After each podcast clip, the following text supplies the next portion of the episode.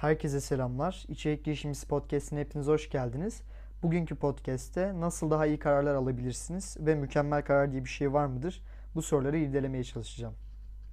Şunu öncelikle ifade edeyim. Şöyle bir şey yok. Kesinlikle bu podcast'i dinledikten sonra daha iyi kararlar alacaksınız. Böyle bir şey yok. Ama nasıl ben daha iyi kararlar alabildim hayatımda yani benim gözlemimce daha iyi kararlar alabildim ve belki size de yardımcı olabilecek noktalar neler ya da mükemmel karar diye bir şey var mıdır? Yani en iyisi kararın böyle bir şey var mıdır? Öncelikle ilk bu soruyu irdeleyerek başlamak istiyorum aslında. Yani mükemmel karar diye bir şey var mıdır? Bence mükemmel karar diye bir şey yoktur arkadaşlar. Kesinlikle yoktur. Çünkü hiçbir zaman bir karar, bir paralel evrenlerde yaşayamadığınız sürece bir kararın veya diğer kararın sonuçlarını karşılaştırmanız çok zor. Dolayısıyla birazdan belli başlı tekniklere değineceğim. Ben nasıl karar veriyorum işte Procon e, haritası çıkartıyorsunuz ve bunun üzerinden karar verebiliyorsunuz mesela. Bu yöntemlerden yalnızca bir tanesi ama hiçbir zaman hiçbir şart altında ne yaparsanız yapın kararların sonuçlarını doğrudan bulma, irdeleme şansınız yok. Dolayısıyla bir tanesini hangisi sizin aklınıza daha iyi şekilde yatıyorsa, hangisi daha iyi hissettiriyorsa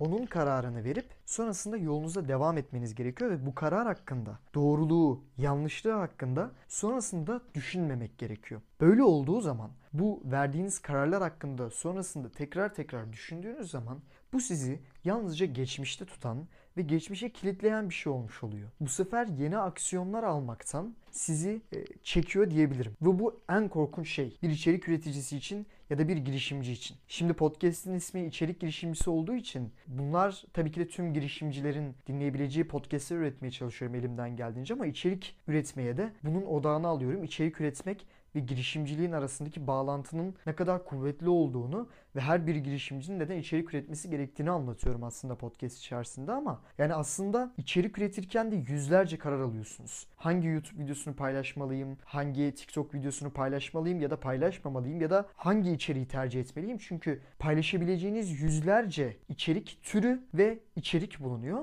Bunların arasından kararlar veriyoruz biz ve bu kararları nasıl daha iyi bir şekilde yapabiliriz sorusuna geleceğim birazdan ama şu konuyu netleştirmek istiyorum. Mükemmel karar diye bir şey kesinlikle yoktur. Çünkü bir kararın sonucunu diğer kararın, diğer potansiyel kararın sonucuyla karşılaştırma şansınız yoktur. Çünkü bir tanesini tercih ettikten sonra diğerinin sonucunu görme şansınız yoktur. O yüzden bizim yapmamız gereken şey karar verme aşamasından önceki süreci elimizden geldiğince en verimli ve en efektif bir şekilde kullanarak elimizden gelen en iyi kararı vermek ve bir kere bu kararı verdikten sonra bu kararın mükemmel olamayacağını bildiğimizden dolayı bu kararı daha sonrasında çok irdelememek. Tabii böyle deyince insanlar otomatik olarak şeyle karşılaştırıyorlar bunu. Bir kararı aldıktan sonra sonra bir daha hiç geriye bakmamak olarak değerlendirebiliyorlar. Aslında ortalama olarak bunu söylemeye çalışıyorum ama dersler almayı da öğrenmek gerekiyor. Bunun sebebi de bir sonraki karar alma aşamasından önceki süreci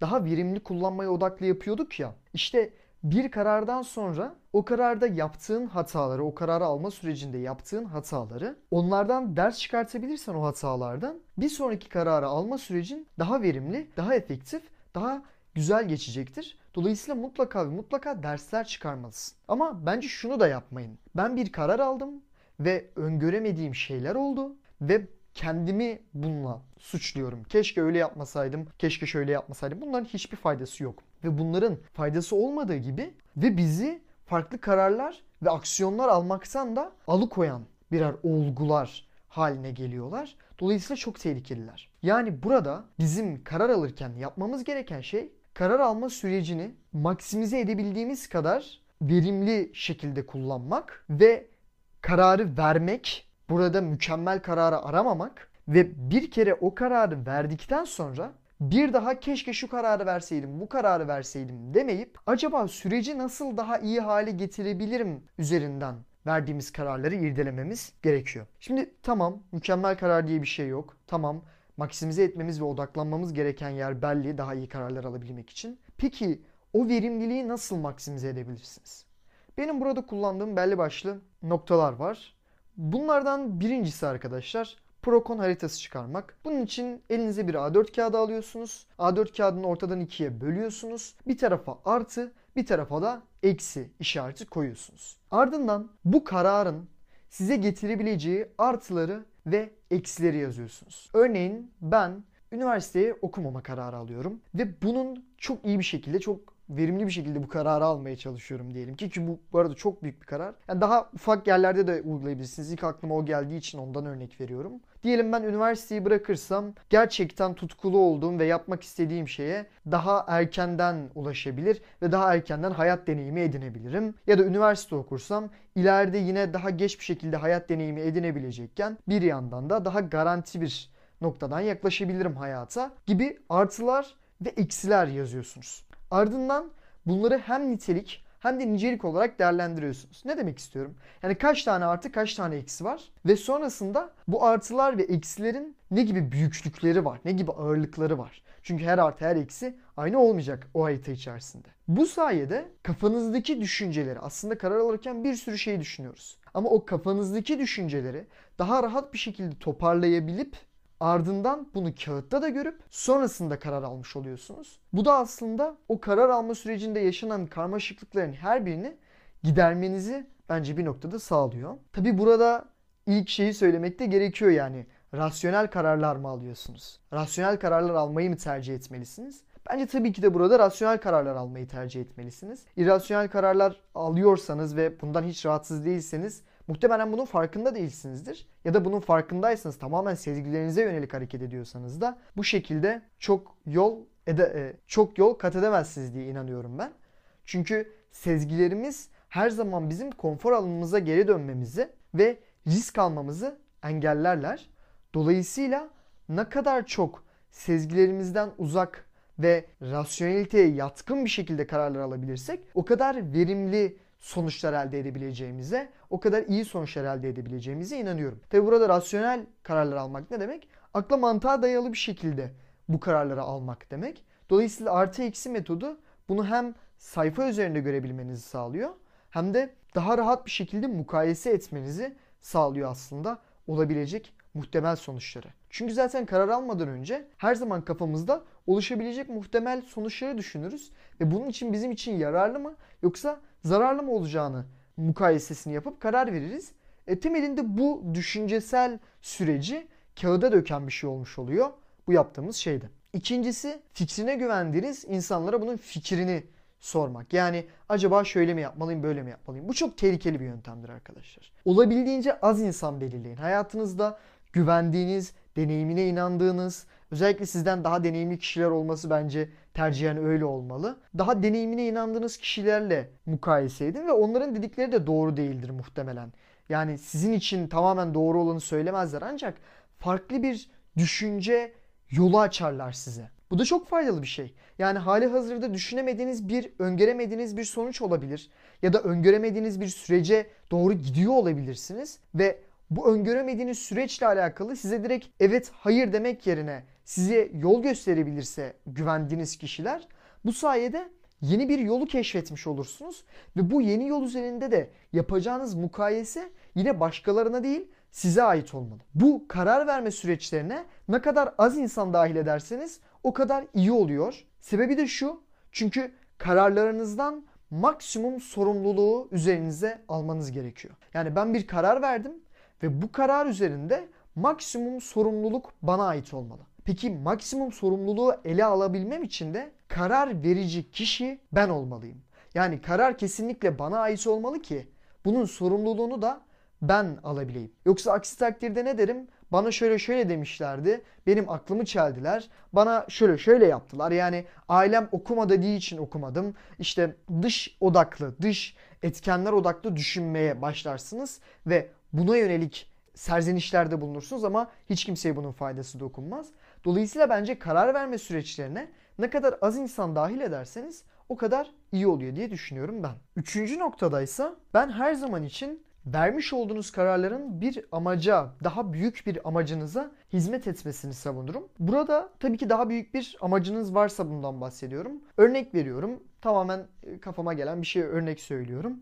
Ben gerçekten çok iyi bir bağlama sanatçısı olmak istiyorum. Bağlama çalan bir kişi olmak istiyorum. O zaman vaktimi ayarlarken bağlamaya kaç saat ayıracağım kararını verirken de bu büyük amacımı düşünerek hareket etmeliyim. Bu büyük amacıma ulaşabileceğim yolları elimden geldiğince tercih etmeliyim. Örneğin ben çok iyi bir girişimci network'üne sahip olmak istiyorum ve yurt dışında rahatlıkla okuyabilmek istiyorum, eğitim görmek istiyorum ya da yurt dışında ücretsiz bir şekilde keşfedebilmek istiyorum diyorsanız işte üniversiteye gitmeniz belki daha mantıklıdır sizin için. Ya da ben ileride milyoner olmak istiyorum diyorsanız bugünden e, davranışlarınızı buna göre yönlendirmeniz gerekir. Dolayısıyla alacağınız kararları irdelerken bu, bu karar benim amacıma ne kadar hizmet ediyor, ne kadar hizmet etmiyor. Örnek veriyorum, üniversite sınavına girecek ve üniversitede ilk 500'e girmek isteyen bir öğrenci düşünelim. Bu öğrenci zamanını dağıtma kararları alırken ya da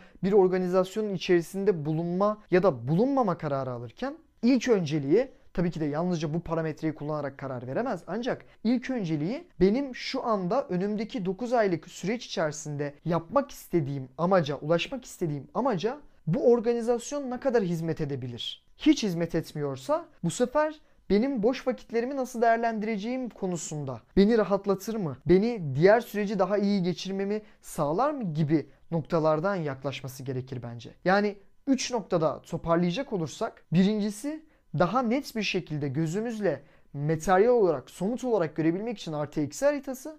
İkincisi deneyimine güvendiğimiz insanlardan fikir almak ancak burada bütün sorumluluğun bize ait olduğunu unutmamak. Üçüncüsünde ise daha büyük bir amaca hizmet ediyor olması kararlarınızın. Bence bu üç kriteri uygularsanız gerçekten kararlarınızın daha verimli bir şekilde alındığını görüyor olacaksınız. Peki buraya kadar getirdik bir şekilde. En başta bu işin nasıl bir iş olduğundan, bunun nasıl olabileceğinden ya da olamayacağından bahsettik. Sonrasında odaklanmamız gereken yerden bahsettik ve odaklanmamız gereken yerde nasılını 3 adımda açıkladık. Peki kararı verdikten sonraki süreç. Dediğim gibi bu kısımda kesinlikle ve kesinlikle pişman olmamanız gerekiyor. Yani keşke şu kararı verseydim. Keşke bu kararı vermedin.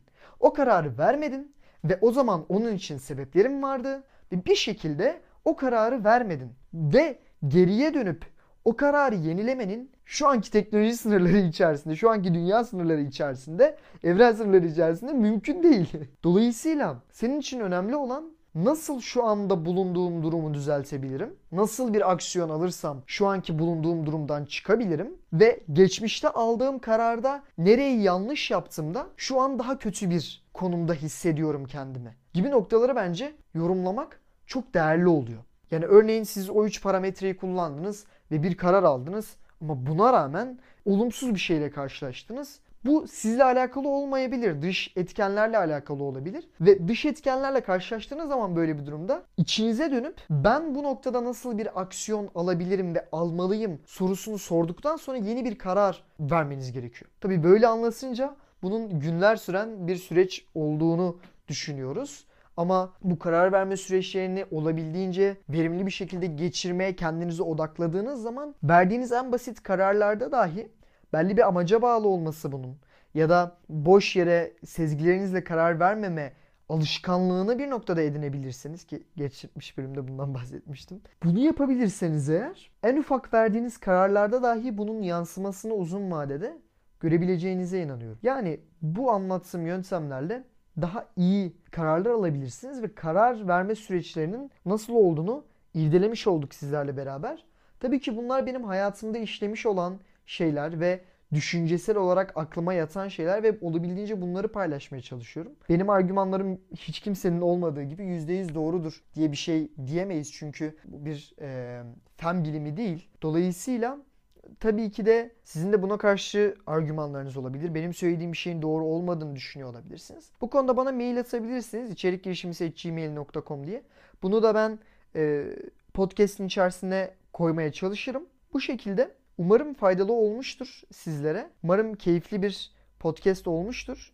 Bu sayede karar verme süreçlerini irdelemiş olduk. YouTube kanalıma gidebilirsiniz. YouTube kanalımda da podcastleri aynı şekilde paylaşıyorum elimden geldiğince ve orada da e, girişimcilik ve üretkenlik üzerine videolar paylaşmaya gayret ediyorum. Bu şekilde herhangi bir sorunuz veya sorunuz varsa mail atabilir ya da Instagram'a gelebilirsiniz. Ben çok eğleniyorum ve mutlu oluyorum podcast kaydederken. Umarım sizler de dinleyip faydalanıyorsunuzdur ve eğleniyorsunuzdur. Bu şekilde görüşmek üzere. Kendinize iyi bakın. Bay bay.